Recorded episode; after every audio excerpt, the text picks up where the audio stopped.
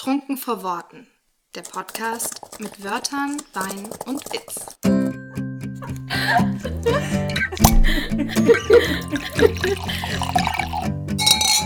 Kapitel 3 Verlagsvertrag in der Flasche mit Marina Neumeier und Sarah Koch. Hallo. Hallo. Wir haben heute Gäste und zwar ganz, ganz, ganz, ganz besondere, wie wir es versprochen haben. Und zwar sind das Marina und Sarah, Hallo. die ihr natürlich alle Hallo. kennt. Vielleicht wollt ihr euch einmal ganz kurz vorstellen. Nur so ganz kurz. In zwei Sätzen. Ein Pitch. Wir sind höfliche Menschen, keiner weiß, wer von uns starten Du, soll. du startest. Okay, äh, hallo, ich bin Marina, ich bin 26 und äh, Autorin, arbeite gerade an meinem fünften Buch tatsächlich schon. Es ging irgendwie schneller als gedacht und äh, ja, ich freue mich immer noch über eure Einladung und heute hier zu sein, um mit euch zu quatschen. Ja, ich bin Sarah und äh, es ist schade, dass wir das Alter sagen. Ich bin jetzt schon 29. Ähm, Sorry, Sarah. Nie, niemand wird verraten, dass ich 30 bin. ja, äh, auch äh, Autorin und arbeite also für den Verlag jetzt am dritten Buch und äh, ja, noch nicht ganz so viel wie Marina, aber es reicht auch. Wir finden es richtig cool, dass ihr euch Zeit genommen habt. Ja, wir freuen uns Alle voll. Fälle. Wird eine geile Auf Folge. jeden Fall. Keinen Druck aufbauen oder so. Am Ende sind wir super Nein. langweilig. Nein. Quatsch. Auf Quatsch, Quatsch. Ja, dann lasst uns, wir, Jenny und ich haben uns ganz viele Fragen aufgeschrieben Uhu. und würde sagen, wir durchlöchern euch jetzt einfach mal. Wir haben dafür ja die Erlaubnis bekommen von euch, ne? Immer, immer gern. Mhm. Es soll ja grundsätzlich um die Zusammenarbeit mit Agenturen und Verlagen gehen. Weil wir beide als Self-Publisher das natürlich noch nicht gemacht haben. Und das auch natürlich für uns super spannend ist, weil wir davon einfach gar keine Ahnung haben im Prinzip. Und ihr dann Experten seid. Und äh, Ja. das auch viele Leute sehr, sehr spannend finden. Genau. Ja, wie lief das denn so? Also, wann habt ihr euch beworben oder was war so, wieso habt ihr euch dazu entschieden, zum Verlag zu gehen oder zur Agentur zu gehen, um euch da zu bewerben? Ich glaube, wir kommen ja beide eigentlich so richtig von dem, von, ja, wir sind den gleichen Weg gegangen, sage ich mal. Ja. weil wir beide bei einem Schreibwettbewerb mitgemacht haben. Äh, Marina, sag mal, was da bei dir passiert ist. Ja, äh, ich habe den tatsächlich gewonnen, was äh, für mich immer noch die größte Überraschung meines Daseins ist, weil ich damit null gerechnet habe und eigentlich nicht so der Wettbewerbsgewinnertyp bin. Aber tada, also es war im Jahr 2019 ausgeschrieben vom Piper Verlag und äh, da haben Sarah und ich beide mitgemacht und ähm, uns da kennengelernt. Tatsächlich so richtig. Sarah hat uns da connected und ähm, ja, ich habe gewonnen. Sarah hat auch einen Vertrag abgestaubt und seitdem sind wir in der Verlagswelt so richtig. Ich muss sagen, ich habe mit diesem Wettbewerbsding eigentlich zufällig gestartet. Ich hatte vorher schon mal bei einem Wettbewerb mitgemacht von DTV. Ähm, da ging es um Fantasy und da war das aber auch noch, hat auch das Publikumsvoting ganz viel gezählt, was ziemlich anstrengend war.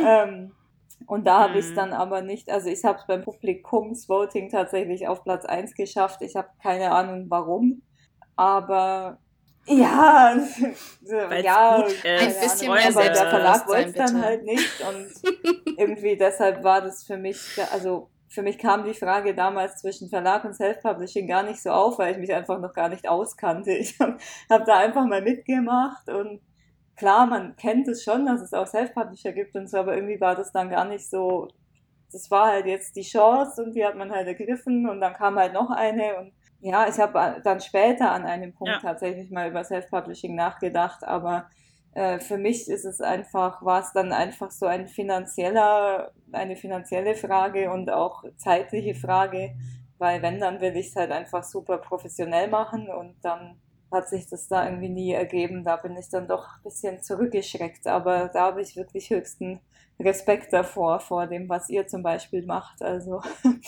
das Mhm. äh, wäre für mich zeitlich und finanziell gar nicht machbar zurzeit. Kann auch mal anders kommen. Ja. Also es war bei mir tatsächlich vom Ausgangspunkt her vergleichbar.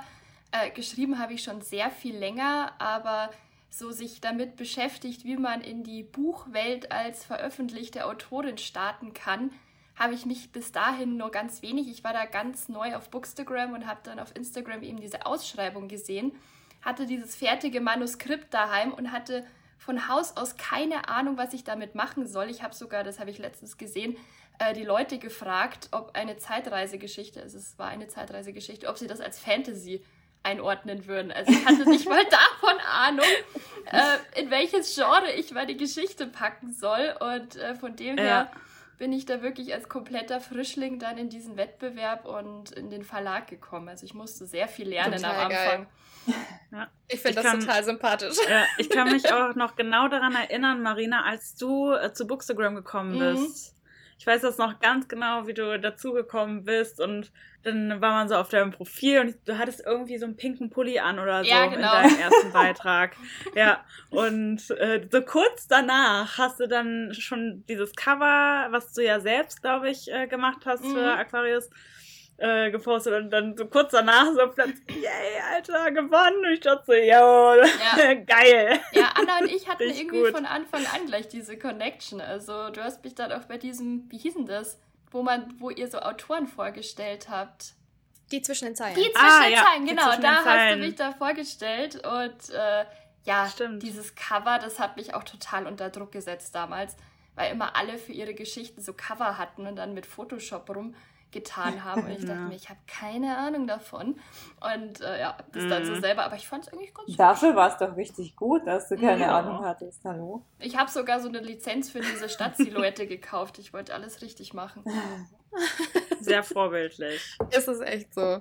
Und wie war dieser Moment, als ihr dann diesen Vertrag in der Hand gehalten habt? Gab es da irgendwie noch Verhandlungen, auf die ihr achten musstet oder habt ihr euch das ganze Kleingedruckt durchgelesen? Und wie war so diese Phase des Unterschreibens? Und was ist nach dieser Unterschrift passiert? Hm, also wir haben natürlich die Verträge ähm, uns durchgelesen und uns abgesprochen und äh, schon alles geprüft. Also wir haben es nicht zum Anwalt gegeben oder so, aber es war auf jeden Fall immer die Bereitschaft da, dass die Verlagsseite gesagt hat, schaut euch das genau durch wenn euch was nicht passt, ändern wir es oder habt ihr Rückfragen, wir erklären euch alles. Also das war ähm, alles sehr transparent gestaltet, äh, wie es auch sein sollte. Ich glaube, das zeichnet auch seriöse Ver Verlage aus, sowas hm. zu tun. Hattet ihr denn Änderungswünsche? Ich schon tatsächlich. An den Verträgen an sich? Ich glaube, ich hatte einen, aber ich kann mich nicht mehr erinnern. Ich weiß ich es noch. Ich habe, vielleicht habe ich dich damit sogar geinfluenced. Haben wir uns da nicht ja. mal, aber ich, ich habe nur, also es gab da so ein Recht drin, ich weiß gar nicht mehr welches, aber seitdem lasse ich es einfach immer streichen. Ähm, das ist nichts Schlimmes, aber da ging es irgendwas mit den Charakteren. Ich glaube theoretisch, wenn jetzt, wenn man jetzt das Pech des Jahrtausends hat, dann hätten die irgendwie die Charaktere auch von anderen Autoren noch weiter bearbeiten. Keine Ahnung, ich damals habe ich es kapiert. Okay. Ich habe die Rechte an den Autor, äh, an den Figuren Ja, irgendwie sowas, sowas ne? Character Licensing Recht mhm. oder so. Und das habe ich halt dann mal gegoogelt, weil ah. ich mir dachte, ah. mag ich eigentlich nicht. ich glaube ja. jetzt nicht, dass sowas ja. jemals passiert, ehrlich gesagt. Aber klar, in so einem Vertrag steht mhm. halt für alle Eventualitäten was drin. Und Klar. das war dann aber auch, ich hatte dann tatsächlich so ein bisschen Schiss, das irgendwie zu fragen, weil der erste Vertrag und man will sich dann natürlich auch nicht versauen gleich und das war dann, aber ich habe dann einfach nur geschrieben, hey, kann man das irgendwie streichen? Und dann meinten die, ja, okay, gestrichen, hier ist der Vertrag nochmal, passt jetzt. Und das mache ich seitdem irgendwie immer, aber ich bin ja noch nicht beim anderen Verlag jetzt, also die Verträge sind bei Pipa jetzt immer die gleichen, deshalb, ja, mittlerweile lese ich jetzt nicht mehr jeden Absatz fünfmal durch, also. ja, man hat ja dann auch mit der Zeit Vertrauen zueinander. Ja. Ne? Also da wird nicht hoffentlich irgendein Paragraph hinterfotzig auftauchen. So, hallo! Ja. wir haben da noch eine, wir haben eine Knebelklausel eingebaut, jetzt wo wir dein Vertrauen haben. nee. Und die Vertragsunterzeichnung, das war bei mir vor Weihnachten, ist die reingeflattert, weil ich weiß, der Christbaum stand schon.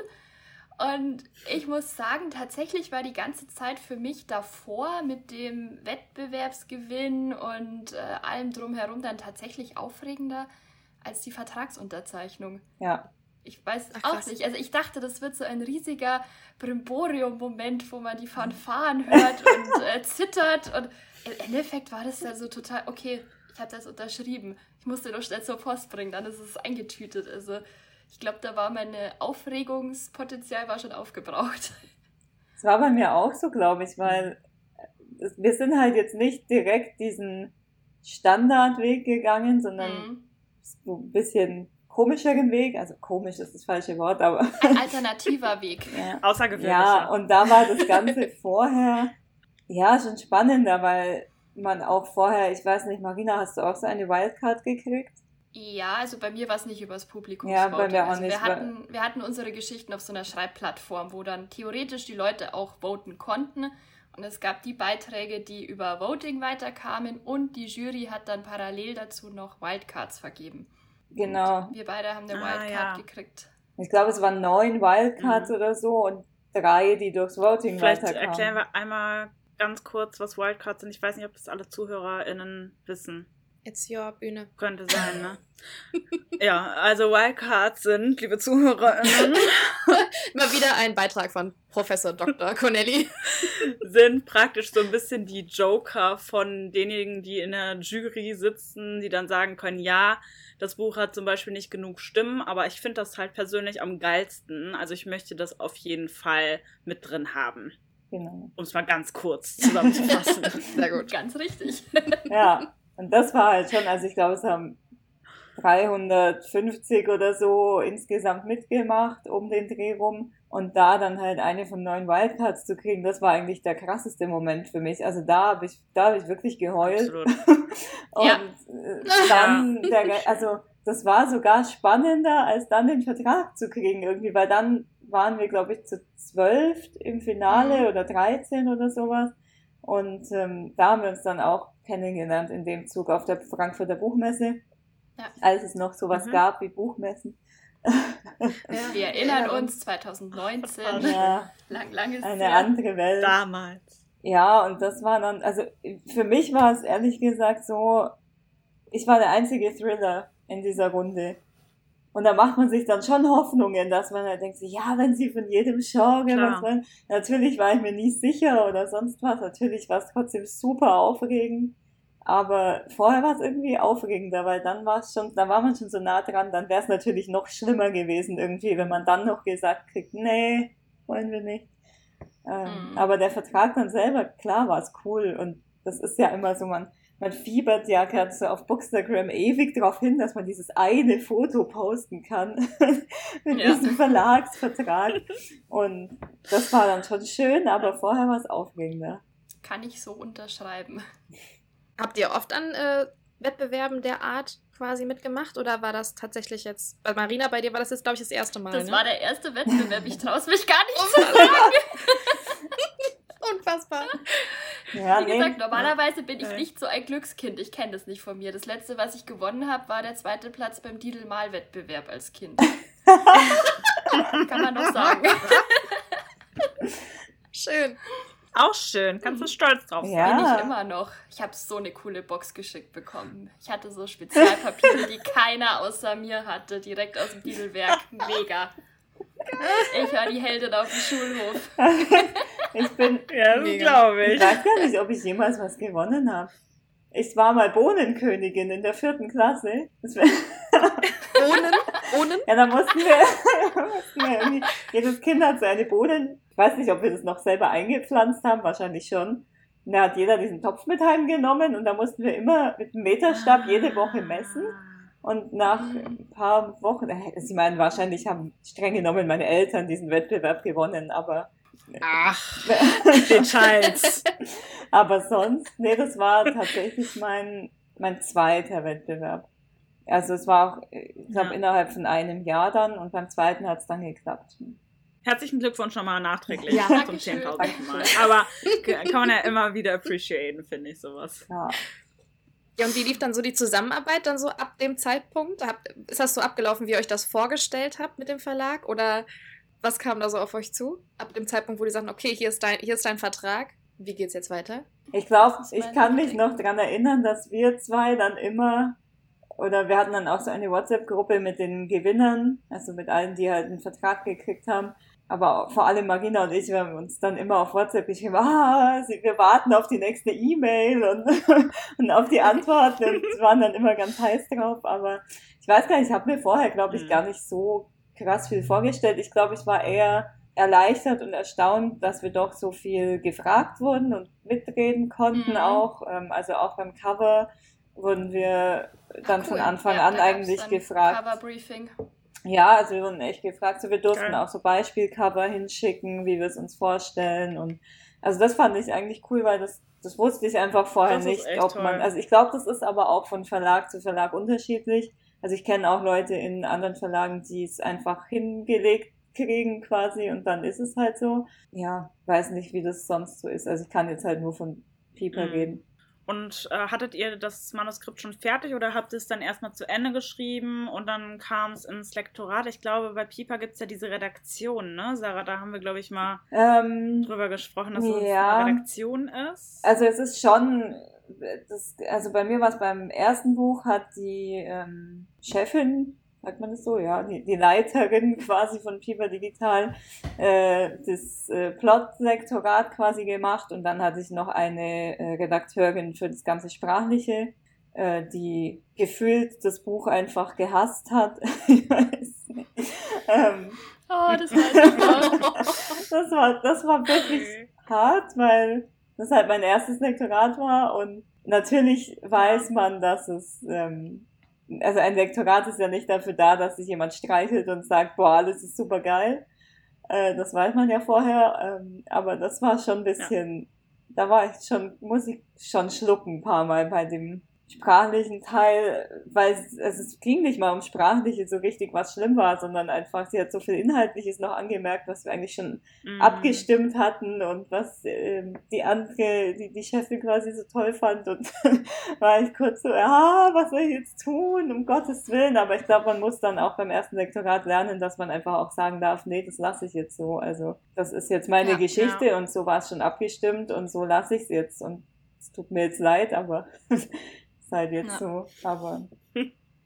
Lebe damit. Ja, aber, also, aber das hast du dann auch so gemacht, dann schon im ersten Lektorat, dass du auch gesagt hast, okay, hier sind jetzt aber auch irgendwie die Grenzen, die ich nicht ändern möchte und das war dann auch okay. Ich habe dann ehrlich gesagt nie wieder was gehört, sondern nur noch irgendwann die E-Mail gekriegt von wegen, wo ich halt im CC war, wo das äh, fertige Manuskript dann an den Verlag ging. Äh, und dann dachte ich, ja, mhm. okay, dann wird's jetzt schon passen. Ja, aber das war eher ein Drama, weil die ähm, von dieser Lektorin oder Redakteurin, die Mails sind immer bei mir im Spam-Ordner gelandet und ich habe da irgendwie nie reingeschaut. Und dann hat mir irgendwann, ich habe mich schon immer gefragt, wann es endlich kommt und dann hat irgendwann die, ähm, ich weiß gar nicht mehr, wer es war, irgendjemand von Pieper dann geschrieben, ja, ob bei mir alles okay ist, weil die Redakteurin erreicht mich nicht. Und dann habe ich ins Spam geschaut und gesehen, dass sie irgendwie von der Woche schon oh geschickt je. hatte. Und dann musste ich es halt super schnell fertig machen, weil ich dann gar keine Zeit mehr hatte. Und dann war ich kurz überfordert, aber. ja, aber wir hatten die Geschichten, die Frage kam ja am Anfang tatsächlich schon fertig. Ach so, ja. Also das war auch Voraussetzung für den Wettbewerb. Also zu Wettbewerbsende mhm. mussten die fertig sein. Und deswegen wann wurde das, äh, der Gewinner ver verkündet? Das war irgendwann im November. Ja. Und dann habe ich mein Lektorat bekommen, tatsächlich an Heiligabend. oh no. Schön. Da, und es wurde halt dann auch im Vorfeld schon festgelegt, wann die Bücher erscheinen sollen. Also wir kamen, also wie viele Gewinner waren es denn dann im Endeffekt? Acht oder so? Ich glaube sieben, acht, Sechs? irgendwie sowas. Es waren recht viele, genau, ja. Das, Genau, das war halt dann gestaffelt. Also die Gewinner sind nicht alle am selben Tag erschienen, sondern ich im April, Sarah im Mai, die nächsten im Juni, die nächsten im Juli.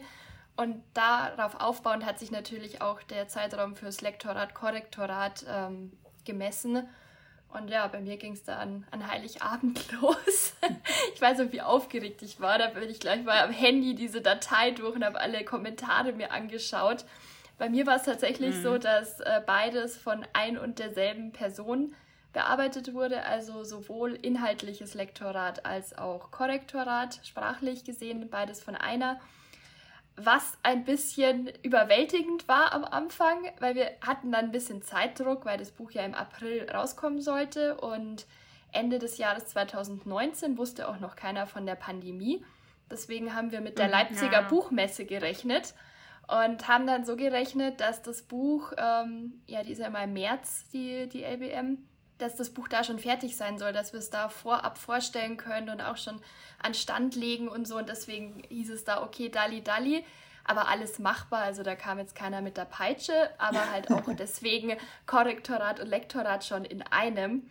Und was ich da gelernt habe und was ich jetzt auch ähm, weiter so mache, dass ich eben als Autorin bei sowas Mitspracherecht habe. Das habe ich am Anfang nicht so für mich wahrgenommen. Ich dachte, ich muss jede Änderung annehmen und bin dann da so auch durch das äh, Manuskript durchgepflügt und habe vor allem die Mhm. sprachlichen Änderungen alle angenommen. Und meine Redakteurin war da ein bisschen altertümlich geprägt und äh, hat ein paar, also so nach ihrem Gusto, äh, altmodische Wendungen da reingepackt, wo ich dann irgendwann nach der Hälfte ist mir dabei aufgefallen, so, nee, das gefällt mir nicht. Das Ja. ist nicht, wie ich schreibe. Zum Beispiel ist, äh, kommt ein Professor vor und die Protagonistin spricht ihn halt an, verzeihen Sie, Professor K. So. Und sie hat immer draus gemacht, verzeihen Sie, Herr Professor. Wo ich mir denke, Mhm. Nein, ich würde nie im Leben Herr Professor sagen. Das hat man vielleicht vor 20, 30 Jahren noch standardmäßig gemacht, aber das macht kein Mensch mehr und das ist mir dann erst später Ja. aufgefallen. Und so handhabe ich es halt heute noch, dass ich sage, okay, es sind Vorschläge, wenn grammatikalisch was falsch ist oder Doppelungen etc. pp. gar kein Ding. Aber wenn irgendwie an meiner Sprachstruktur was unnötig geändert wird, nur um es irgendwie anzupassen an irgendeine Usus, dann äh, bin ich da raus. Aber da lernt man ja auch mit der Zeit mit umzugehen und mutiger zu werden Ja. und sich treu zu bleiben, ne? Und im Schreibstil auch treu zu bleiben. Ja. Und das muss ich halt auch erst lernen, dass dir da keiner den Kopf abreißt, wenn du das machst. Ja, ja, Das, genau. da hat man irgendwie so den Respekt und denkt sich, okay, jetzt habe ich es geschafft und jetzt muss ich dankbar sein und alle, äh, alle Vorgaben Mhm. einhalten. Aber nee, du bist ja immer noch du selbst und keiner tut dir was, wenn du für dich einstehst und mal dagegen redest. Ja. Ist ja sogar Da gut. gilt der Spruch, nur sprechenden Menschen kann geholfen werden.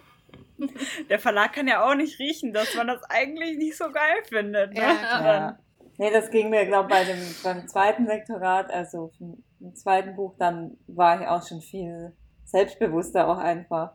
Es ist halt, wenn du dann das erste Buch beim Verlag hast, dann hast du halt noch so Angst, dass die nie wieder mit dir arbeiten wollen, wenn du jetzt irgendwie was Blödes sagst oder dagegen redest, aber so ist es ja nicht. Also ich glaube, die freuen sich ja auch eher, wenn jemand nicht einfach nur Ja und Amen zu allem sagt, sondern auch wirklich versucht, für seine Geschichte das Beste rauszuholen. Und dazu gehört halt auch, dass man mal Nein sagt. Also auch bei Titeln.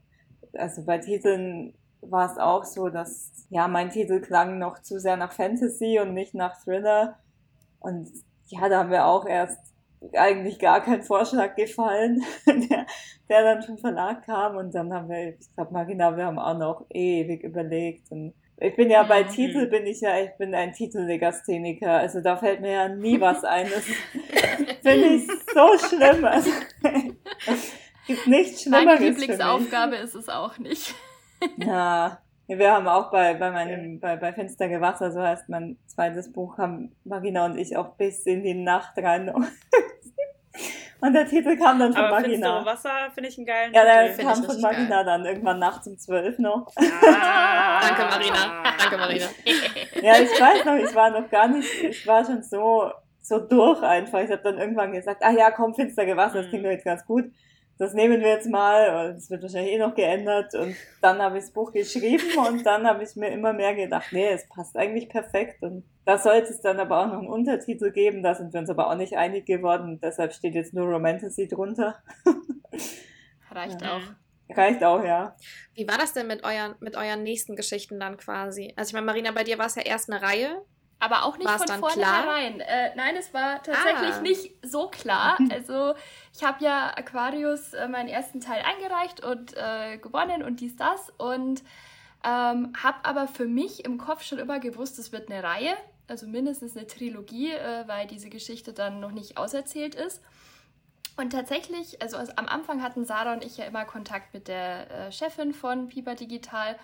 Und die hat dann in irgendeiner E-Mail mich mal gefragt, ähm, ist das eigentlich als Reihe angelegt? Und da habe ich dann geantwortet, ja, ja, also ich meine zwei oder drei Teile. Und das ging dann aber anscheinend unter, weil ich mich dann im Januar, das war dann 2020, äh, mit meiner Lektorin in München getroffen habe. Also ich komme aus der Nähe von München, sie aus München und äh, dann meinten wir, ja, treffen wir uns doch mal und sprechen äh, von Angesicht zu Angesicht über Lektorat und alles und haben uns dann in der Nähe mhm. vom Piper Verlag getroffen in einem Restaurant und alles durchgequatscht cool. und dann meinte sie so zum Schluss, ach ja, und äh, die von Piper warten ja jetzt noch auf uns, wir gehen schnell rüber. Und ich habe so, so eine halbe Herzinfarkt bekommen, so, what? Ach, Keiner hat mir gesagt, dass wir jetzt in den Verlag gehen. Das war halt auch das allererste Mal.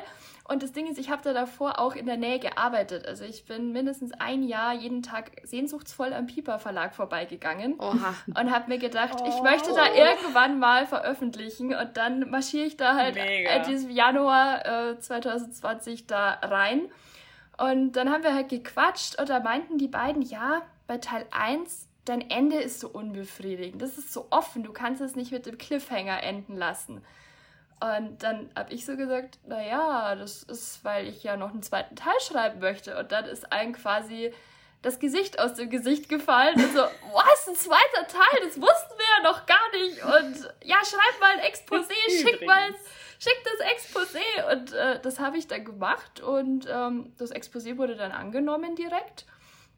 Und dann habe ich äh, noch, bevor Teil 1 erschienen ist, äh, den Vertrag für Teil 2 unterschrieben und äh, dann ein paar Monate drauf auch für Teil 3. Und so ist Gott sei Dank diese Trilogie entstanden, wo ich sehr happy bin, dass ich die eben cool. so erzählen durfte. In vollumfänglichem Maße. Sehr cool. Ja, aber lustige äh, Historie. ja. Auf jeden Fall. Ja, ich war da auch so unbedarft immer noch. Ich habe da nicht dran gedacht, dass ich gleich äh, so um die Ecke kommen muss. Und hier ist mein Exposé für zwei und hier auch schon für drei. Und äh, ja, also wenn ich da nicht gewesen wäre, zufällig an dem Tag, wenn meine Lektorin mich da nicht reingeschleift hätte in den Verlag, hätte es wahrscheinlich noch länger gedauert, bis wir da mal draufgekommen wären. Ja, äh, mhm. kannst ja noch weitermachen. Sarah, wie ist das mit deinem zweiten Buch gelaufen? Hast du einfach gesagt, hey, wir haben eh schon Kontakt und ich hätte da noch hm. was? Ja, da hat es auch ein bisschen, also am Anfang habe ich mich erstmal aufs erste halt konzentriert und da willst du dann auch nicht gleich um die Ecke kommen mit, ah, gibt's, ich habe noch mehr. Ähm, aber ich habe es dann von anderen halt mitgekriegt, dass, also von Marina, aber auch von anderen, die jetzt keine Reihen hatten, sondern auch einfach neue Geschichten, die dann auch irgendwie dann nicht so schüchtern waren und direkt gefragt haben und dann dachte ich mir, ja gut, also ähm, es kam ja, also Marina hat ja quasi mit äh, paar anderen zusammen das Label Pieper Wundervoll eröffnet für Romantasy und es war dann noch relativ frisch und ich hatte dann eben die Idee zu Finstere Wasser und ich muss dazu sagen, es war eigentlich gar nicht als Romantasy geplant, aber dann dachte ich irgendwie, eigentlich wäre es schon, also es würde sich schon anbieten als Romantasy-Geschichte, dann habe ich es einfach so umgeplant. Und ähm, was war es denn vorher? Ja, das weiß ich nicht so genau. Also es war äh, also, es war eigentlich das gleiche, nur ohne ohne Love Story. Wobei ich sagen muss, es ist jetzt auch nicht die krasseste Liebesgeschichte. Also es ist jetzt, es wird sich paar Mal geküsst und das war's eigentlich. Also das ist ich hatte da ja andere Vorstellungen. Ja, du hattest hat nicht auf uns gehört. Aber äh, Marina steht auch auf Blaskapellen, also. also. nicht das schon wieder. Wasser verspricht schon einiges. Ja, ja. das ist richtig. Ähm, aber man muss halt einfach, ich habe immer gesagt, auch wenn Marina sich Sexszenen gewünscht hat, es wurde es einfach nicht halt, geritten, obwohl nee, das Potenzial doch, da war. es wurde schon geritten, aber halt wortwörtlich. es ist halt einfach ein. Also, das so schön gewesen. Er ist halt ein Kelpie. Das heißt, klar, er ist die meiste Zeit im Buch in Menschengestalt, weil es einfach mehr Sinn macht. Aber er ist halt einfach ein Pferd. Also das ist halt einfach komisch. Es geht halt nicht. Oh Gott, oh Gott, es tun sich ganz Das sind nur die Barrikaden, die du in deinem eigenen Kopf hast. Ja, da hätte ich mal gern ja. die Rezensionen gelesen. Okay, jetzt sind die Rezensionen eher Aber so. Er kann ja schon er kann ja schon menschliche Form annehmen, oder? Ja, ja, hat er ja auch die meiste Zeit, aber. Na, siehst du. Dann hat er ja alles, was er dafür benötigt. Ja. Ja, das hat er als Pferd auch, aber. Marina sieht das ganz ähnlich. Keiner redet von Pferden. ja, also, reden wir über was anderes. Das Thema Blaskapelle hast du auf gestartet. solche Themen. Ja, das ist ja dein Lieblingsthema, freu dich doch. Irgendwie kommst immer wieder du drauf zurück. Hm. Ja, also jedenfalls. Sarah will es eigentlich. Eigentlich, vielleicht schreibe ich ja doch mal noch irgendwie so Erotikroman. Ja, das ist ja auch unser Plan, ne? Ihr erinnert euch ja bestimmt alle an diese Rosinenaktion. Ja, ja, noch? stimmt. Ja, ja, da war ich dabei. Ja, Ja, das Gedicht Ja, richtig. genau. Wir wissen ganz genau, das wird unser Durchbruch. Wenn wir das irgendwann mal angehen, das wird dann leider der Durchbruch werden. Ja, Ich glaube, wir werden, wir alle werden mit Erotik Ja. einfach Ja. Bestseller Was soll's. machen. Ja, Marina Das auf ist jeden echt Fall. ein, Ich habe ja schon Erotik-Pseudonym, gell? Ja, ja. verrätst du uns das? Mariana de? Vlies. Okay, ich lieb's ein bisschen. Ein bisschen sehr. Ich habe sogar schon ein Shirt, wo das draufsteht. Ich habe zum Geburtstag Shirt? bekommen. Wartet mal, ich glaube, das liegt Geil. Schön. Wie schön. Es ist ein bisschen einge... Es sind ein paar Flusen drauf. Warte, ich, kannst du ein bisschen in die andere Richtung, Also es steht drauf, Mariana? Mariana de Vlies spitzt die Feder. Deadlines im All-Day-Life einbinden. Also wie macht ihr das so, ne? Ihr habt äh, ja auch äh, einen normalen Alltag mit Beruf und Family. Wie schafft ihr es, eure Deadlines wirklich einzuhalten? Weil die werden euch natürlich von Dritten vorgegeben. Und klar kann man da sicherlich mal ein paar Tage raushandeln, wenn es nicht so ganz eng ist, aber das ist ja trotzdem etwas, was man einhalten sollte. Ich habe auch gestern Abend erst Anna gefragt, was macht Marina eigentlich beruflich? Weil du jetzt auch gerade sagtest, das fünfte Buch ist in, in Mache. Und ich hab, krieg das auch so mit und dachte mir, wann zur Hölle das? Also, ich bin keine Inkognito-Superheldin. Ich bin einfach nur noch sehr Corona gebeutelt. Vor allem im jetzt letzten Jahr ist mir Corona-bedingt quasi alles weggebrochen und an Job und äh, Uni und ich hatte massig Freizeit und habe das dann intensiv in äh, Bücher investiert, also in Bücherschreiben, was mir natürlich irgendwie auch den Verstand gerettet hat, sonst wäre ich äh, durchgedreht in dieser Zuhausezeit und war da wirklich sehr, sehr produktiv und äh, es war wirklich ein, von dem her, vom Schreiben her, war es ein tolles Jahr, weil ich so viel Zeit hatte. Und jetzt allmählich nimmt es natürlich alles wieder Fahrt auf, allerdings alles auch noch so im Homeoffice-Umfang, sei es Uni, sei es äh, Job. Und das gibt mir trotzdem noch jede Menge Zeit, um äh, zu schreiben, weil mir auch das Pendeln wegfällt und ich das Homeoffice, ne, sage ich jetzt mal, nicht so anstrengend finde, wie jeden Tag um 6 Uhr aufstehen und mich auf den Weg ins Büro oder die Uni zu machen. Ähm, von dem her kriege ich mich momentan sehr gut organisiert. Was Schreiben angeht, wird sich bestimmt noch ändern, wenn äh, irgendwann dann die Masterarbeit an die Tür klopft. Genau, aber momentan bin ich auch generell einfach sehr froh über die Deadlines. Das ist was, ähm, ich hatte davor auch ein bisschen Schiss am Anfang tatsächlich, dass ich dachte, kriege ich das überhaupt gebacken, irgendwas auf Deadline zu schreiben, aber ich kann damit sehr gut umgehen. Ich habe ein Schreibprogramm, wo ich mir mein, ähm, meine ja, Schreibziele eintragen kann und auch die Deadline eintragen und das berechnet mir dann, äh, wie viele Wörter pro Schreibtag ich schaffen muss, um bis zu der Deadline fertig zu werden. Da muss man natürlich auch angeben, welchen Umfang das Buch dann final haben wird. Ich kann mich nie kurz fassen, bei mir werden es immer um die 400 Seiten, das kann ich schon immer vorab sagen. Und ja, das gibt mir einfach Sicherheit, dieses äh, Programm, das dann eben sagt, okay, ähm, momentan reichen 200 Wörter oder wenn es dann knapp wird, mal 1000 Wörter am Tag und so schuster ich mir das drumrum. Ja, ich glaube, ich funktioniere da anders. Also ich bin da nicht so, ich habe auch keine Schreibroutine. Weil ich, also ich habe es manchmal probiert, aber ich kann einfach nicht, also ich kann mich auch nicht jeden Tag hinsetzen irgendwie. Manchmal schaffe ich das, da gibt's Wochen, da, weiß ich nicht, bin ich extra motiviert oder habe bisschen mehr Zeit. Ähm, oder es gibt einfach Szenen, die so cool sind, dass ich sie sofort fertig schreiben will. Aber ich bin da eher so, also ich bin einfach sehr diszipliniert dann schon, dass ich dann weiß, okay, ich muss bis da und da und dann passt's auch. Aber bei, also bisher bei Pipa hatte ich das Glück, dass ich immer mit selber bestimmen konnte, wann ich bis wann ich es fertig schreiben kann und will. Und äh, ungefähr diese Deadline wurde mir dann auch vertraglich festgelegt. Und dann komme ich auch klar, wenn ich selber sage, okay, ich kann es in vier Monaten schreiben, ich kann es in fünf Monaten schreiben. Ich glaube, jetzt mit dem aktuellen Projekt habe ich mir sogar fast sechs Monate ausgehandelt, weil wir eben jetzt diesen Umzug noch hatten und ich jetzt seit drei Wochen einfach kein Wort geschrieben Ja. habe. Das war mir auch vorher klar. Es wird jetzt auch noch mal eine Woche nichts passieren. Bin dann auch jemand, ich kann dann auch, wenn ich dann mal so eine Phase habe, wo ich sage, okay, jetzt ist gerade jobmäßig äh, ein bisschen ruhiger und jetzt kann ich, habe ich auch abends noch Energie und dann kann ich auch mal richtig viel schreiben in der Woche. Und dafür habe ich dann halt mal Wochen, wo ich auch einfach mal sage, okay, nee, ich bin jetzt energietechnisch so ausgelaugt, ich habe so viele Überstunden gemacht und es geht jetzt nicht. Und das ist eigentlich für mich, für mich funktioniert es besser. Also ich brauche das nicht, dass ich mir immer so sage, nee, heute muss ich so viel schaffen, sondern bei mir ist das eher so ein bisschen ja, intuitiver so, äh, ja, okay, Mhm. es ist okay, wenn ich heute nichts schreibe, dafür weiß ich, äh, irgendwann kommt wieder so ein Tag, da hau ich rein. Ja, aber ich habe auch das Glück, dass ich äh, nur 32 Stunden pro Woche arbeite, also quasi, ich glaube 80 Prozent sind es, ähm, und habe dann den Freitag frei. Meistens klappt das dann auch, dass man dann freitags viel schreibt, aber natürlich muss ich am Wochenende dann trotzdem noch Samstag, Sonntag auch ein paar Stunden ransitzen. Ja, Ja. so klappt es. Irgendwie klappt es schon immer.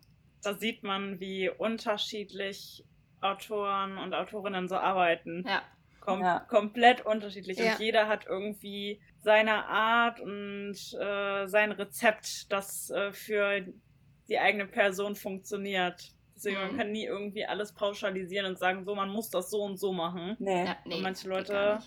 Arbeiten einfach ganz, ganz anders als man selbst. Es ist halt eine kreative Tätigkeit. Es ist ja nicht äh, Bausätze zusammenschrauben, sondern eben Genau. Kreativität ist individuell. Und so eine richtige äh, Schreibroutine habe ich auch nicht. Aber was mir eben hilft, was Sarah nicht macht, ich versuche mich zu zwingen, quasi jeden Tag zu schreiben. Außer so an den Wochenenden. Man muss auch mal Abstand haben, keine Frage. Aber ich war früher so eine super emotionale Schreiberin. So, wenn ich mich nicht danach gefühlt habe, dann habe ich nicht geschrieben.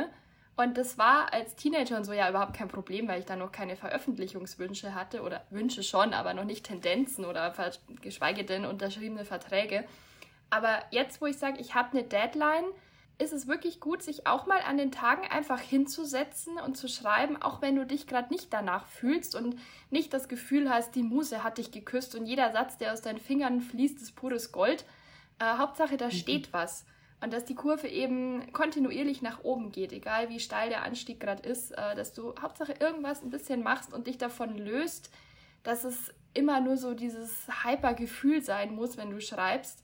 Das ist nämlich Ja. nicht immer so. Und vor allem, wenn man eben die Absicht hat, das irgendwann mal beruflich zu machen, also vollberuflich, weil es eben nicht jeden Tag äh, heiter Sonnenschein und super Spaß ist, sondern wie jeder Job einfach auch mal Arbeit, wo man Ja. sich reinknien und durchbeißen muss. Das finde ich eh immer so ein bisschen fast schon toxisch. Dass, also ich finde manchmal auf Bookstagram herrscht so ein bisschen die Stimmung, oh, Schreiben ist meine Rettung und Schreiben ist das, wo ich mich fallen lassen kann. Und nach einem anstrengenden Tag Schreiben ist mein Balsam für die Seele. Und ich denke mir immer so, nein, also, also für, das kann ja ruhig für viele so sein, das ist ja wunderschön, aber am Ende des Tages finde ich Schreiben einfach auch harte Arbeit, also das, Mhm, ähm, ich finde das immer, manchmal könnte man echt meinen, dass Leute, die noch nie geschrieben haben, dann denken, boah, krass, das ist ja der Hammer. Das ma- also, das ist ja Mhm. voll entspannend und, äh, aber, Ja. Ja. Was es dann auch wieder schwieriger macht, dass Schreiben als eine vollwertige Arbeit akzeptiert wird. Weil ja immer Ja. alle meinen, das ist ja nur dein Feierabend-Wellness-Programm. Und das kann ja, Ja, jeder mal finde machen. Es ist aber auch Es eben kann halt, es kann halt sehr, sehr, also es hat, kann halt dabei helfen, Dinge zu verarbeiten und Ja. so, ne? Oder auch Mhm. einfach, wenn man sich, keine Ahnung, schlecht fühlt, dass sich das irgendwie so ein bisschen von der Seele zu schreiben. Mhm, Oder ja. gerade wenn man auch eine Szene hat, wo man das schön reinpacken kann, hilft das natürlich. Aber das ist ja nicht immer Ja. der Fall. nee. Ja, halt Ich so finde, es ist so ein bisschen. Mix. Also, ja, ich sag auch immer, Schreiben ist beisammen für die Seele und das ist auch so, aber es ist trotzdem scheiß Ja. Arbeit. Ja. So, ne? Also, das, äh, Du das arbeitest Sätze manchmal achtmal. ja, so ganz im Ernst. Ja, Das ist halt schwierig also mit nur allem, weil was man etwas Spaß generalisiert. macht. Genau. Ja. Und immer dieser Spaßfaktor, ja, Schreiben macht Spaß, das ist keine Arbeit. Mhm. Ja, aber das ist halt ein sehr, sehr, sehr großer Irrtum. Das ist richtig, richtig Aber das ist wie Arbeit. Sport. Ganz im Ja. Ernst. Sport macht den Leuten dann auch Sp- Spaß, aber es ist trotzdem Arbeit für den Körper und anstrengend. ja. Also, ich glaube, man würde es halt, also für mich ist es wirklich harte Arbeit und wenn ich halt, also wenn ich irgendwie zwölf Stunden unterwegs bin, weil ich arbeiten war am Tag, dann muss ich erstmal noch kochen, dann esse ich was, dann räume ich die Küche auf. Also das klingt jetzt so, ich meine, ich bin schon 29, ich darf so Hausfrau sein.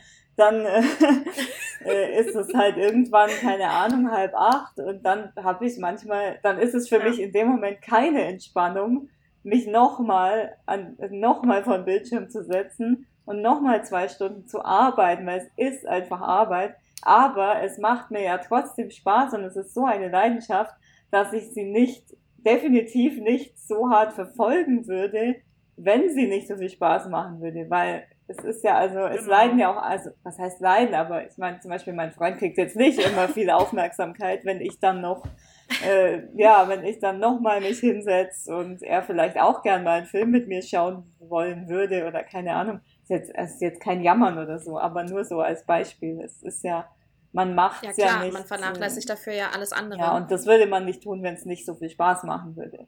Aber es ist halt einfach Ja. Arbeit.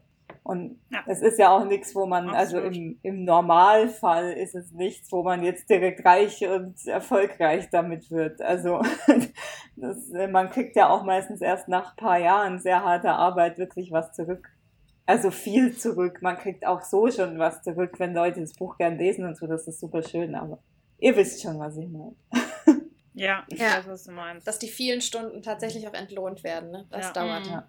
Wenn ich das so richtig, richtig aufgepasst habe, ist Marina ja auch bei einer Agentur.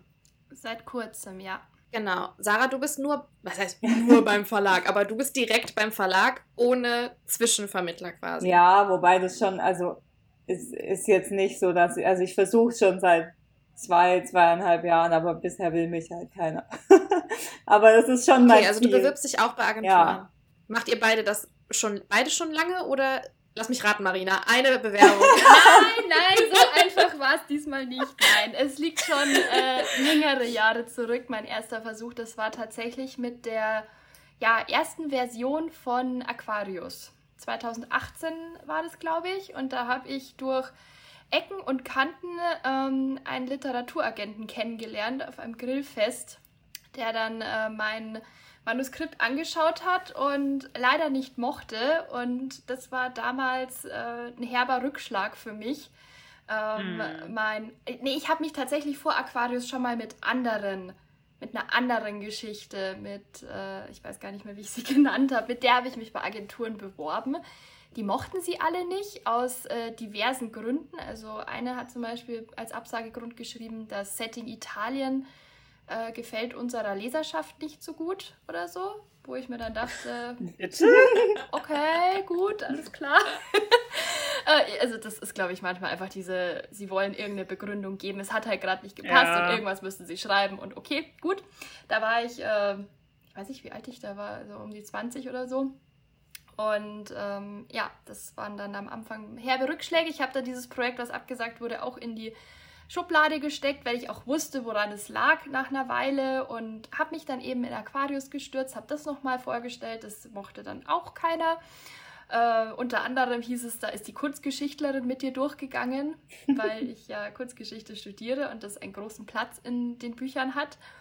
Und Ich finde, gerade das macht das Buch halt voll Ja, voll. aus.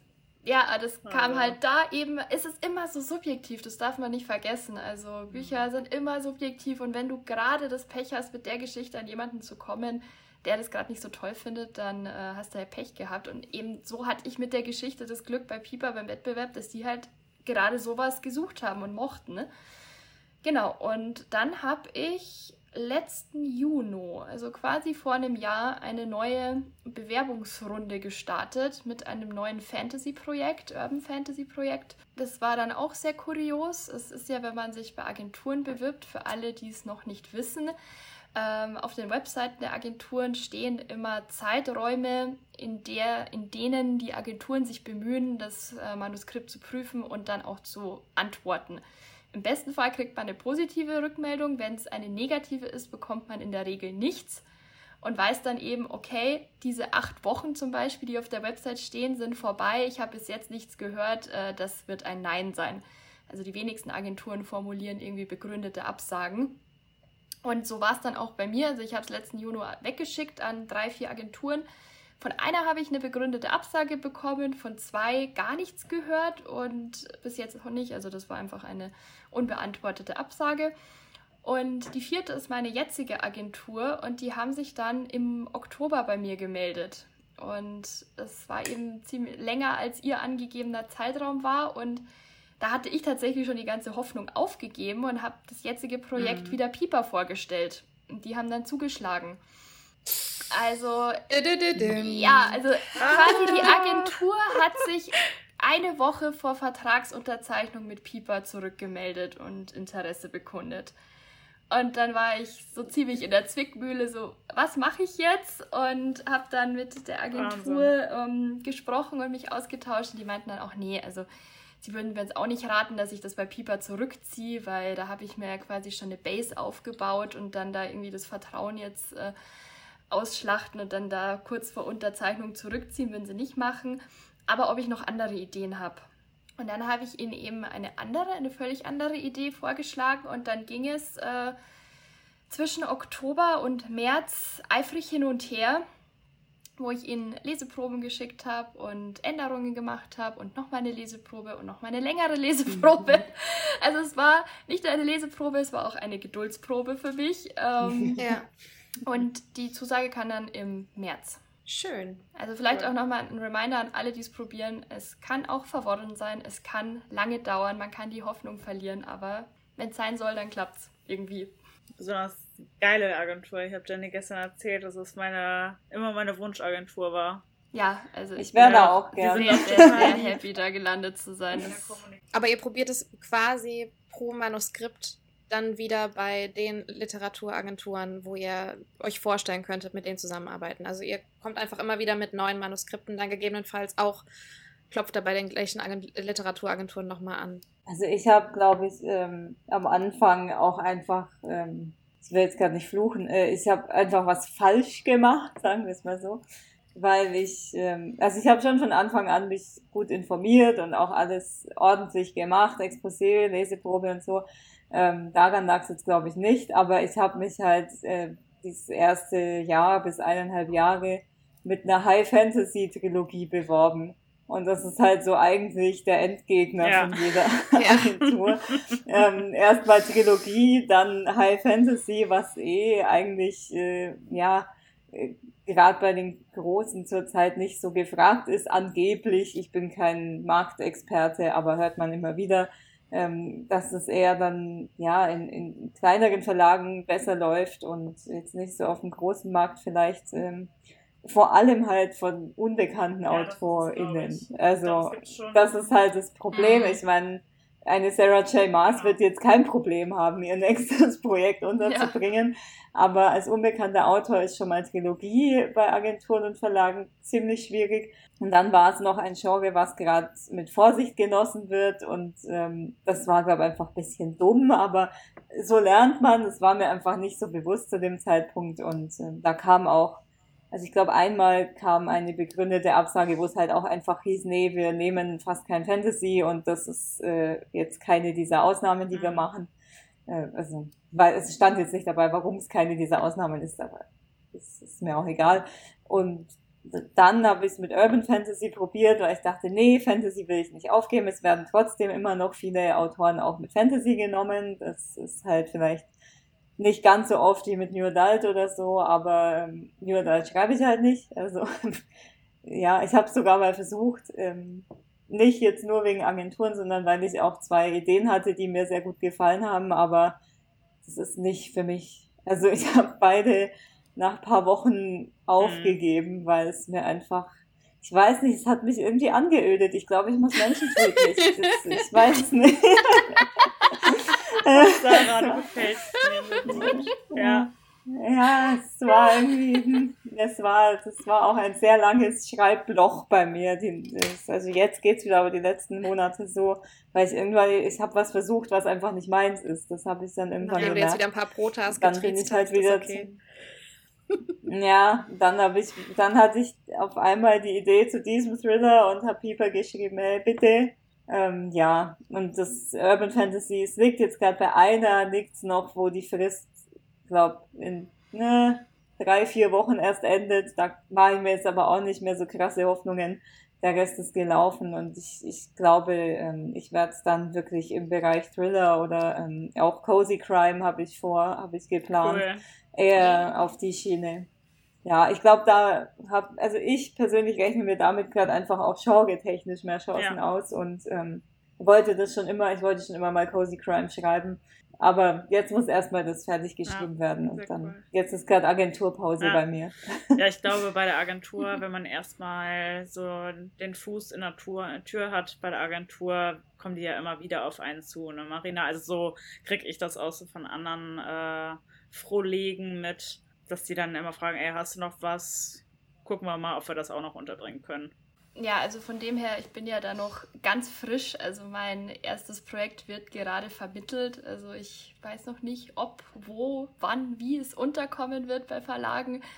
Also da können wir vielleicht in einem Jahr nochmal drüber quatschen. aber momentan habe ich da noch keine Erfahrungen, aber ich habe im Hintergrund natürlich auch wieder Ideen, die ich eventuell vorstellen ja. Aber man tunt dann quasi mit der Literatur, Literaturagentur zusammen ähm, die Idee an sich und tunt am Exposé und die sagen von wegen, ob die glauben, dass da was am Markt irgendwie ist, wo sie glauben, die können das unterbringen oder also wie lange, was, wie kann man sich das so vorstellen? Wie lange wird da Ping-Pong gespielt, bis sie sagen, okay, jetzt nehmen wir das und jetzt rennen wir los? Mm, also wie gesagt, ich kann ja jetzt nur vom äh, Bewerbungsverfahren, äh, ähm, sprechen. Ich denke aber, dass sich das vielleicht nicht so groß unterscheiden wird, wenn man dann wieder als ähm, hauseigener oder wie sagt man, angenommener Autorin mit denen äh, Ideen durchgeht.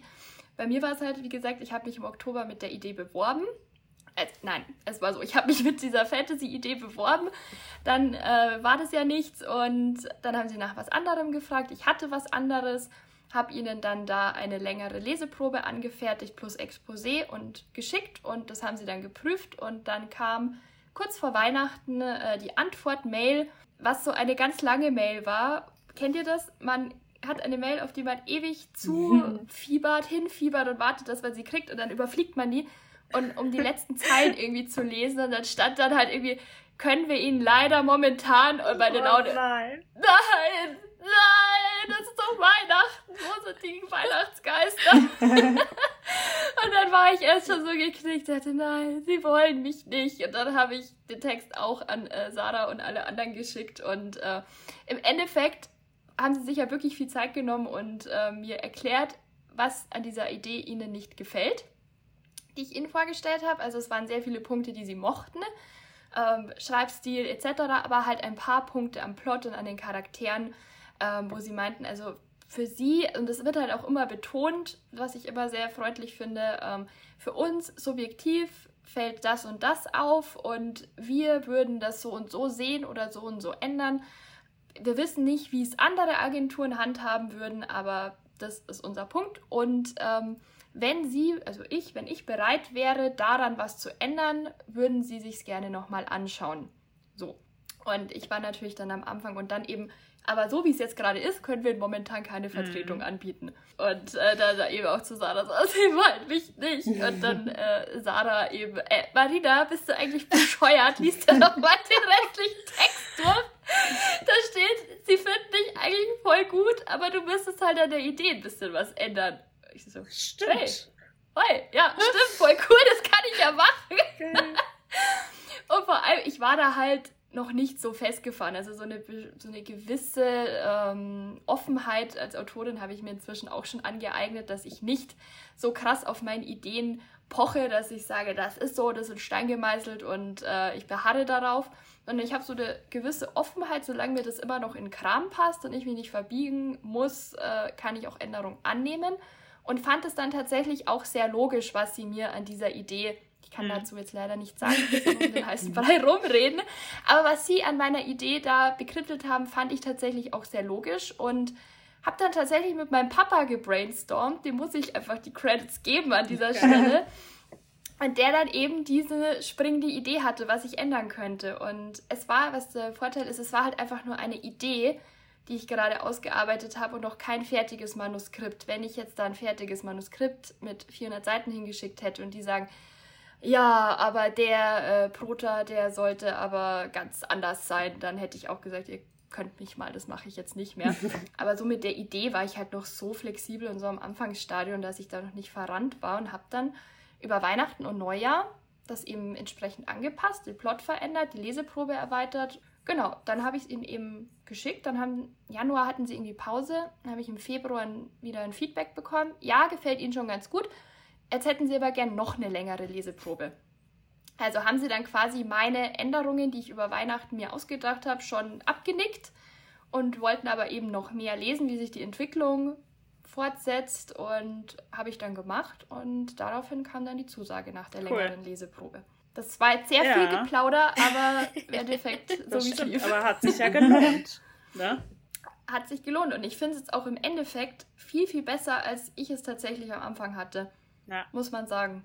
Also da habe ich auch schon gemerkt, ähm, die haben mir halt so diesen kleinen Anstoß gegeben, hey, kannst du diesen Teil, sie haben nicht mal gesagt, wie ich es ändern soll, sie haben mir gesagt, könntest du das ändern?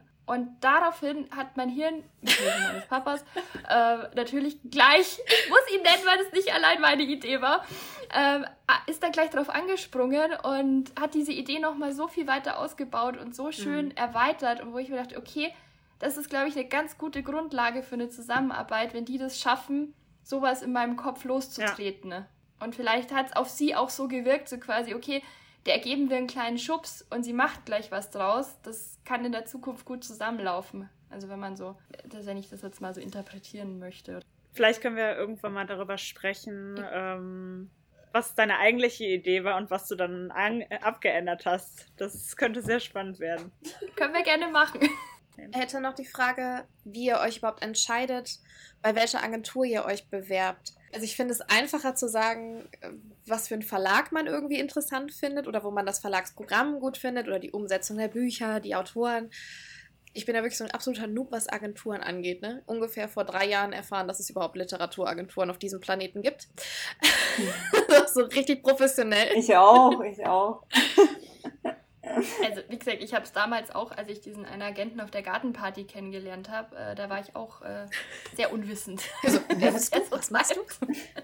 Ja, da gab's, nee, da gab's nicht, da gibt's immer noch, es gibt irgendeine Seite, ich weiß jetzt aber nicht, wie die heißt, äh, da sind alle professionellen Literaturagenturen Deutschlands mhm. gelistet und dann kann man die direkt anklicken. Das ist ja schon mal immer das Hauptding, dass sie überhaupt professionell sind. Also falls es jemand äh, nicht weiß, der zuhört, jede Agentur, die Geld von euch möchte, ist keine professionelle Agentur. Das gilt auch für Verlage. Agenturen kriegen normalerweise um die 25% Provision auf den Gewinn, den man halt nachher erwirtschaftet, aber vorher zahlt man definitiv kein Geld. Und dann schaue ich mir eigentlich einfach die Websites durch, ähm, ob mich die schon mal ansprechen, so vom, ja, ob die einfach sympathisch klingen. Also klingt jetzt ja, blöd, aber so. es gibt ja wirklich auch Webseiten, die schrecken dich erstmal ab und dann habe ich da auch keine Lust drauf.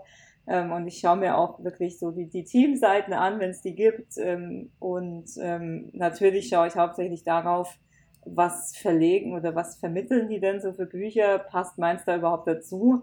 Also wenn ich jetzt zum Beispiel mit Fantasy bisher mich beworben habe, dann halt auch wirklich nur bei Agenturen, wo ich gesehen habe, okay, die haben auch, sage ich mal, im letzten Jahr definitiv mehr als zwei Fantasy-Bücher vermittelt. Ähm, das macht ja sonst keinen Sinn. Das ist eigentlich so hauptsächlich, worauf ich schaue und auch so ein bisschen, ähm, was sind da für Autoren, mhm. sind da auch, oder Autorinnen, ähm, sind da auch welche dabei, die man so ein bisschen kennt.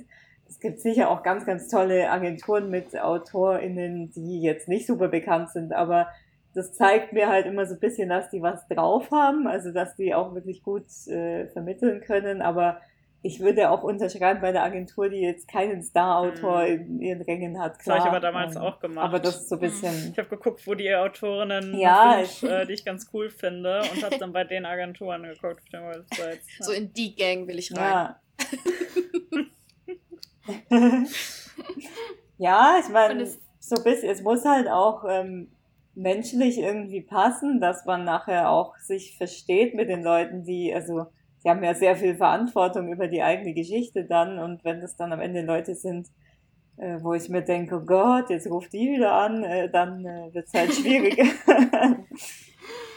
Ja, und es läuft halt auch so ein bisschen, ich will jetzt nicht Mund-zu-Mund-Propaganda sagen, aber eben so Erfahrungsberichte, die man von anderen hat, wenn man sich mit anderen Autorinnen und Autoren austauscht, die entweder schon bei Agenturen untergekommen sind oder auch auf der Suche sind. Und ja, man kriegt dann irgendwie so mit der Zeit ein Gefühl dafür, wie man die verschiedenen Agenturen einschätzt und äh, wo man sich wohler fühlt oder man kriegt irgendwie mal was mit, weil, keine Ahnung, Agentinnen und Agenten Podcast-Auftritte haben oder in irgendwelchen Live-Videos sind und dann hört man die mal und hört die reden und denkt sich dann, wow, finde ich voll sympathisch, ähm, mhm. da würde ich gern hin. So, aber ich habe mich eben auch erstmal daran orientiert, ähm, wer sind die seriösen, wer sind die ähm, mit guten Namen und ähm, ja, wie Sarah eben erstmal so diese ganzen Kriterien abgeklappert, ob ähm, auch überhaupt das, was ich anbiete, für die interessant sein könnte. Das ist nämlich super, super wichtig. Erstmal, wenn man es das erste Mal ja. probiert, selber erstmal gucken, nimmt die Agentur überhaupt das an, was ich anbiete. Die listen das immer sehr genau auf den Webseiten an. Und auch noch ein Tipp, ähm, weil ja auch Agenten und Agentinnen untereinander vernetzt sind und sich mal austauschen. Man sollte Bewerbungen nicht gleich an, keine Ahnung, die Top 10 deiner Agenturen ja. rausschicken, weil das dann ein bisschen viel sein könnte, wenn die eben ich weiß nicht, wie oft das passiert, aber man hört es immer wieder, dass die eben dann auch mal mhm. untereinander quatschen. Eben, es kommt besser an, wenn du drei bis vier in einem ja. Lauf probierst und dann. So habe ich das auch gemacht. Ich habe immer vier weiter. Agenturen angeschrieben, phasenweise und dann auch in das Exposé reingeschrieben, wo das noch vorliegt. Genau. Ja. Und es sollte halt auch sehr wichtig sein, wenn man sich entweder mit Manuskript oder Idee bewirbt. Es geht ja beides entweder, also wenn man Debütant ist, wenn man noch gar nichts veröffentlicht hat, weder im Verlag noch im Self-Publishing, dann sollte man das Manuskript schon fertig haben, wenn man sich bewirbt, um eben auch be zu beweisen, ich kann ein Buch fertig schreiben, sonst ähm, ist das ein ziemliches Risiko. Also entweder als Debütant oder generell mit fertigem Manuskript oder als Idee mit Leseprobe und Exposé sollte diese Geschichte keine Vorgeschichte haben. Also man sollte damit nicht schon bei Verlagen gewesen sein, das denen vorgelegt haben und die dann im Fall halt gesagt haben, nee, sorry, ist nichts für uns, weil es ja dann quasi schon verbrannt ist, weil die Agenten das dann annehmen und eben wieder zu den Verlagen tragen, wenn man das nicht sagt. Und dann sagt der Verlag, äh, sorry, ich habe das vor einem halben Jahr schon mal gehabt und abgesagt, warum bringt ihr mir das jetzt wieder her? So viel besser ist es jetzt nicht geworden oder wie auch immer. Also das ist auch so eine Regel. Das wird aber auch geschrieben, dass eben die Geschichten keine Vorgeschichten ja. haben dürfen. Ja. ja, oder man soll sie ja zumindest wirklich ehrlich angeben. Also wenn man es jetzt mal bei ja. zwei Verlagen versucht hat und da kam keine Antwort, ist das, glaube ich, nicht so schlimm, aber man soll es halt einfach reinschreiben, damit die nicht dann, dies, dass es halt nicht peinlich wird für die Agentur. Aber genau. ich glaube, wenn man es jetzt halt schon zehn Verlagen geschickt hat und die alle abgesagt haben, dann braucht man es damit auch bei keiner Agentur ja. probieren. Grundsätzlich ist es, glaube ich, wichtig, sich wirklich an die Sachen zu halten, die auf den Websites steht, weil jede Agentur, jeder Verlag, die haben ja so detaillierte Angaben zu der Manuskripteinsendung. Mhm. Und wenn man dann da ja. eine Sache nicht einhält, denken die sich halt auch, ey Freunde, wir haben es doch extra hingeschrieben. Ne? Also das ist einfach schon einen guten ja. Eindruck zu machen durch solche Kleinigkeiten, die am Ende total wichtig sind. Ja. Ist ja, halt wie jeder, bei jeder anderen Bewerbung. Das ist also. Da dir ja auch so. Ich habe mal mich, also ich habe ja auch mal Film studiert und ich habe mich da auch viel, also nicht viel, aber zwei, drei Mal an so, so staatlichen Filmhochschulen, also quasi der Königsklasse beworben. Ähm, und da haben die wirklich, also bei der in München, da hat man irgendwie drei oder vier verschiedene Schnellhefter in verschiedenen Farben abgeben müssen, wo dann in dem musste das drin sein, in dem das, in dem das und das musste so ausgefüllt sein und da war haargenau bis ins allerkleinste Detail aufgelistet, wie muss diese CD beschriftet sein, wie muss das beschriftet sein. Und da war es wirklich so, das haben die auch beim Tag der offenen Tür bestätigt, wenn du auch nur einen Fehler formell gemacht hast, dann hat, hat die Jury deine Mappen niemals zu Gesicht bekommen. Was macht euch am meisten Spaß bei der Arbeit im Verlag oder auch Agentur? Schweigen. Okay. Das heißt jetzt nicht, dass es nichts gibt, was Spaß macht ich bin es nur gewohnt, dass solche Fragen gestellt werden, was beim Schreiben am meisten Spaß ja, macht. Ja, das habe ich jetzt auch gedacht, aber. Also, das klingt jetzt blöd, aber ich glaube, am meisten Spaß ma macht mir einfach der, der Kontakt mit dem Verlag. Also, das ist, ähm, man muss auch sagen, es sind einfach super liebe Leute da. Jetzt bei, in dem Fall bei uns jetzt, ich, aber ich glaube, beim Verlag sind meistens liebe Leute. Leute, die Bücher mögen können. Die können gar nicht lieb sein. lieb sein, ja. Ähm, Und einfach, dass man, ja, also das ist, glaube ich, was, was mir persönlich jetzt im Self-Publishing wahrscheinlich fehlen würde, dieser, ich, ich nenne es jetzt mal Rückhalt, dass da immer jemand im Verlag sitzt, der sich drum kümmert. Also ähm, da sind viele sicher vom Typ her anders, die genau das genießen, dass da eben, dass man sich eben selber um alles kümmern kann. Und das ist ja auch was Schönes, weil man ist schon super selbstbestimmt. Man muss keine Kompromisse eingehen. Manchmal vielleicht auch, aber vielleicht nicht in, in dem Ausmaß, wie man es vielleicht manchmal im Verlag tun muss. Wir dürfen zwar viel mitreden, aber klar, wenn man jetzt ein Cover hingelegt bekommt, was ähm, einem vielleicht so gar nicht gefällt und dann kann man manchmal vielleicht auch nicht mehr das Cover ganz neu machen. Also da, das meine ich jetzt mit Kompromisse eingehen, aber ich glaube, das ist das, was mir trotzdem am meisten Spaß macht, dass man immer Leute da hat, die sich irgendwie kümmern, die, mit denen man über Dinge reden kann. Ähm, das kann man so natürlich auch mit, mit Kollegen und Freunden, aber das, äh, ja, einfach dieses, dieser Austausch macht mir schon am meisten Spaß. Ja, da kann ich eigentlich nur unterschreiben. So geht es mir auch. Also entweder wenn man sich persönlich sieht oder so einfach den Kontakt hat, das läuft bei uns so gut und ähm, ja, das will ich auch nicht missen wollen und zum Beispiel auch so Signieraktionen, wenn sowas mal auf die Beine gestellt wird, das finde ich auch immer ganz toll, wenn man dann im Verlag vorbeischauen kann und alle mal sieht und so. Und man halt weiß, man hat da den Rückhalt. Das ist echt cool. Ja. Hättet ihr denn einen Wunschverlag, wo ihr unbedingt mal ein Buch veröffentlichen wollen würdet? Abgesehen von Pieper natürlich. Ja. Hm. Also ich wollte früher immer zu Carlsen mit irgendeinem Fantasy-Buch. Also ich weiß gar nicht. Ich fände eigentlich alles cool. also, Ja. Ähm, aber ja, Carlsen ist schon, schon eine der größten Hausnummern, glaube ich, so, gerade äh, in dem Bereich. Aber ich finde, also, hm, ich würde jetzt, glaube ich, zu keinem Nein sagen. Also ich fände es natürlich ganz cool, wenn ähm, wir mal ins Piper Hauptprogramm aufsteigen könnten. Wir schreiben ja momentan im Imprint. Ja, Und da quasi den Step ins Hauptprogramm zu schaffen, das wäre ein Mhm. Goal. generell irgendwo im Hauptprogramm. Ja, Hauptprogramm. Ja. Ja. Ihr seid im Hauptprogramm vieler. Her Leserherzen. Ja. Ah, das hast ist natürlich schön. gesagt. Das ist das wichtigste Hauptprogramm. Das stimmt. andere ist, Genau. ist die Kirsche. Weil ja hier zwei Self-Publisherinnen sitzen. Self-Publishing. Ja, nein, vielleicht. Bitte nur eins Ganz ankreuzen. offen.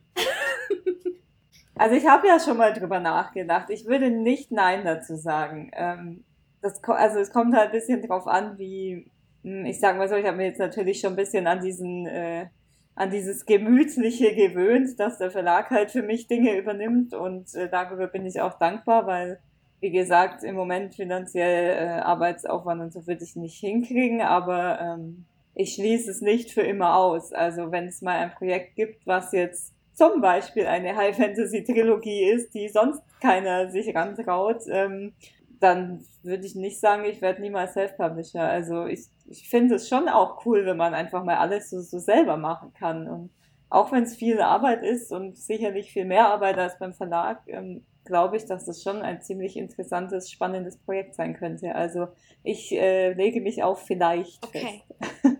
Mm, ja, also ich zwischen ja und vielleicht. Ach doch. Also mir geht's wie Sarah. äh, ja, also bei mir sind es wirklich auch wirklich gerade die äh, finanziellen Schranken, die mich davon abhalten würden und natürlich dieses ganze Know-how, was man sich erstmal aneignen muss. Es ist ja nicht, äh, dass du sagst, ich bringe mein Buch jetzt im Self-Publishing raus und äh, wirst rausgespuckt als jemand, der das alles drauf hat und alle Finessen und Ecken schon super beherrscht. Aber ansonsten, ähm, wie gesagt, wie Sarah auch schon gesagt hat, wenn es äh, Projekte gibt, die, ähm, die ich so rausbringen möchte, wo mir kein anderer irgendwie Vertrauen entgegenbringt, aber mein Herzblut brennt dafür. Kann Herzblut brennen? Egal. Bei Äh, Autoren, meine- wir sind Autoren. Da geht bei, alles. uns, bei uns ist alles möglich. Okay.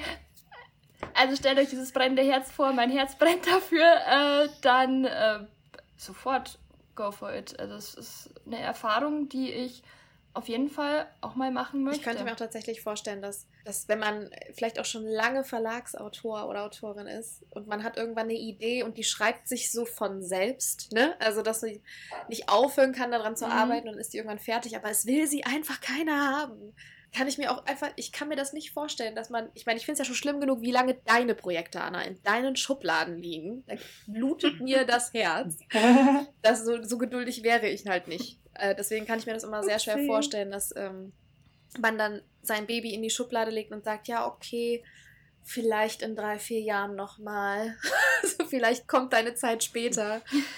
Also ich könnte das nicht. Ja, es gibt ja auch Projekte, vielleicht nicht mal solche, die vielleicht gar keiner will, sondern wo man einfach weiß, die sind jetzt irgendwie so speziell zum Beispiel, die will ich einfach, also da will ich einfach alles genau so durchziehen und mich jetzt nicht irgendwo committen und sagen, okay, dann gehen wir halt jetzt den Kompromiss ein oder okay, dann ändere ich jetzt halt den Inhalt so. Also das kann ja auch mal sein, dass man da was, ähm, ja, vielleicht auch sowas, äh, ich, ich bin zum Beispiel jemand, ich würde auch gerne mal so was richtig Experimentelles schreiben, so, so was Abgefahrenes einfach. Und ich glaube, das würde ich dann wirklich selber machen. Ich meine, das ist natürlich dann auch schwierig, weil ob das dann halt die breite Masse trifft und man muss ja schon irgendwie sein Geld wieder reinbringen als Self-Publisher, ähm, ist natürlich ein Risiko, aber ähm, entweder es will keiner oder es ist wirklich ein Projekt, wo ich sage, nee, das will ich jetzt allein machen. Das ist jetzt mein Projekt. Ähm, in naher Zukunft, glaube ich, sehe ich es jetzt bei mir nicht, aber langfristig gesehen definitiv ein Vielleicht.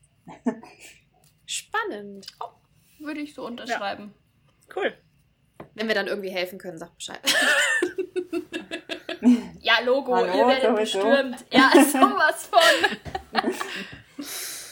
Ja, immer, immer. Ja, cool. Ja, vielleicht kommt irgendwann der Self-Publishing Guide von euch raus. Das wäre bestimmt sehr nützlich. Setz uns keine Flausen in Ja, den Kopf. Marina, du Das machst sind es dann Projekte zu spät. bis in vier Millionen Jahren gefühlt. Die Flause ist jetzt da. Marina ist dann irgendwann erfolgreiche Erotik-Self-Publisherin als Mariana de Vries.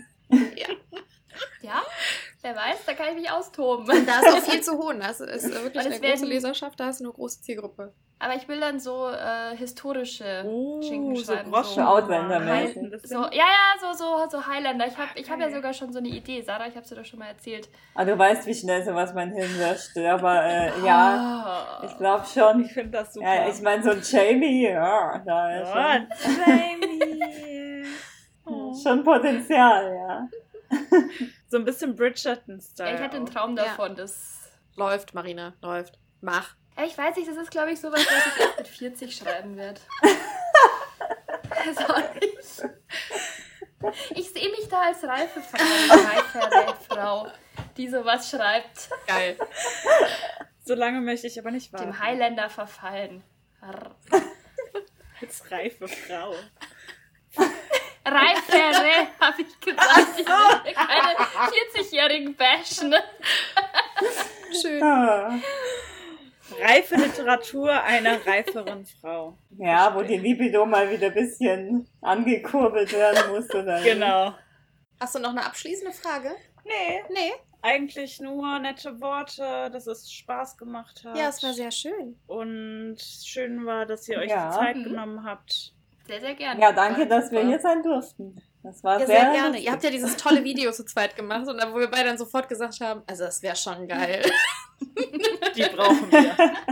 Ich finde es halt irgendwie gut, dass Sarah und ich jetzt irgendwie beginnen, uns so als Duo zu etablieren. Ja, ich finde es auch gut. Das ist ein Zeichen, Leute. Vielleicht schließe ich mich Mariana de Vries ja auch mit einem anderen Namen an und dann das hier, das, äh, das geht dann durch Ja, die klar. Decke. Das Lustige ist ja, ich kann ja noch so zu diesem Namen ähm, den Hintergrund, wie dieses De Vlies kam. Da habe ich einen meiner äh, geliebten, schnulzigen Liebesromane aus den 80ern gelesen und war so perplex, äh, dass damals Körperbehaarung, vor allem beim Mann, noch äh, sehr hoch angesehen war. Mhm. Also da wird ganz oft äh, darauf hingewiesen, Nee. wie voluminös und flauschig sein Brustvlies ist. Wel welche, welche Schnulze war das? ähm, ähm, das sind Bücher von Sandra Brown. Wenn die irgendjemand kennt, die habe ich mit 16, ich weiß auch nicht, wie ich da drauf gekommen bin, aber mit 16 habe ich die geliebt und habe ich letztes Mal wieder ausgepackt. Ich glaube, da ist schon von das- vornherein eine reifere Frau in Aber echt mit gesteckt. 16 hast du Bücher aus Das habe 80ern ich gelesen. Ja, ah, jetzt weiß ich wieder, wie das kam. Äh, ich erzähle es immer wieder. Äh, meine Mama war Mitglied im Club Bertelsmann, da wo man so Bücher bestellt hat. Und äh, Bertelsmann hat öfter mal selber Bücher rausgebracht. Und die haben diese Bücher von der im Jahr 2009 oder so neu aufgelegt. Mit eigenem Bertelsmann-Cover und so. Und da steht dann aber auch vorne drin, so Wo- Vorwort der Autorin, so, liebe Leserinnen und Leser, dieses Buch habe ich in den 80er Jahren geschrieben. Und natürlich hat sich seitdem technisch und gesellschaftlich einiges verändert, aber ich hoffe. Sie können die Bücher immer noch genießen. ja, und da ist mir aufgefallen, dass man in heutigen Romance-Büchern, also entweder wird die Brustbehaarung des Mannes nicht erwähnt, es wird vielleicht erwähnt, dass er ein paar Haare hat und viel interessanter ist dann die, die Landebahn des Glücks, die aber auch nur irgendwie so angedeutet wird. Oder es ist halt einfach glatt rasiert. ja, schon wieder. Holt mein Bier. Ich wollte das umschreiben, dass es hier auch, äh, dass euer Jugend akzeptiert Mhm. Status nicht verletzt wird, dass ihr nicht das E bekommt. Ah, das wäre geil, das wäre geil. Wenn das plötzlich in einer Folge auf einmal... Das wäre großartig. Nee, aber das stimmt, Nee, Marina. aber so im Kontrast zu diesem 80er-Jahre-Buch ist mir das unter anderem aufgefallen, wie äh, sehr die damals auf Körperbehaarung abgegangen sind, was heutzutage Der gar ist nicht mehr heute so schon der Fall fast ist. verpönt. Ne? Und dann, Oh, sorry, aber so ein behaart... Ugh. ja, So ein behaarter Rücken. Oh Gott. ja aber Ja, wirklich, okay, das war's. Die okay. krallt ihre Finger in seinen Brustpelz. Also so einen behaarten sowas. Rücken. Ja, dann wächst ja leider nicht immer nur da, wo es in Ordnung ist. das ist das Problem. nee. Genau, und dann kam das irgendwie, äh, dass, dass ich das doch selber auch schreiben soll. Dann hatte ich auch noch einen entsprechenden Traum und dann war Ein Mariana Traum. gegründet. Möchtest du den Traum ausführen? Also die Grundidee, ich könnte, könnte ich, also es ist äh, irgendwann, ähm, ich weiß nicht welche Zeit, irgendwann Mittelalter in den Highlands, eine junge, verwahrloste Frau aus gutem Hause, also sie ist verwahrlost, weil ihr Vater einen irgendwie einen Herzschlag hatte und gelähmt im Bett liegt und sie hat zwei olle Brüder, die sie nicht mögen und so verkommen lassen.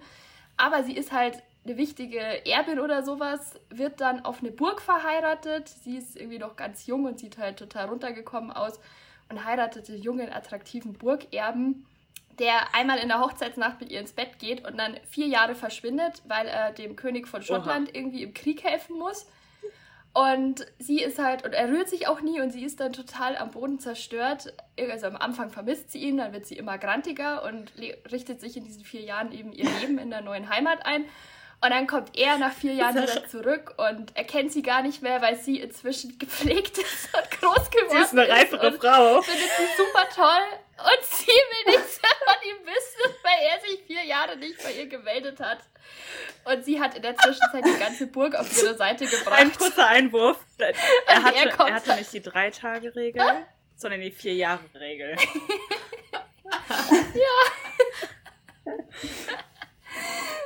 Genau, das, das war der Traum. Und ich weiß noch eine, eine Szene aus dem Traum, dass er eben zurückkommt und sie hat die ganze Burg auf ihre Seite gebracht.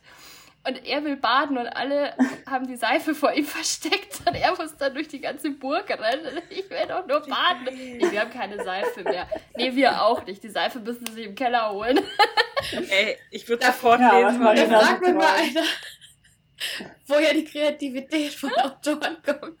Wenn das alleine schon ein Marina Traumschlaf so. Marina so sowas und ich habe letztens geträumt, dass ich mir den Zehennagel anzünde, aber Schön. Auch schön. Ich träume auch Anderes andere Genre, Dinge, aber andere Träume. war- Jetzt wird's wieder schlimm hier.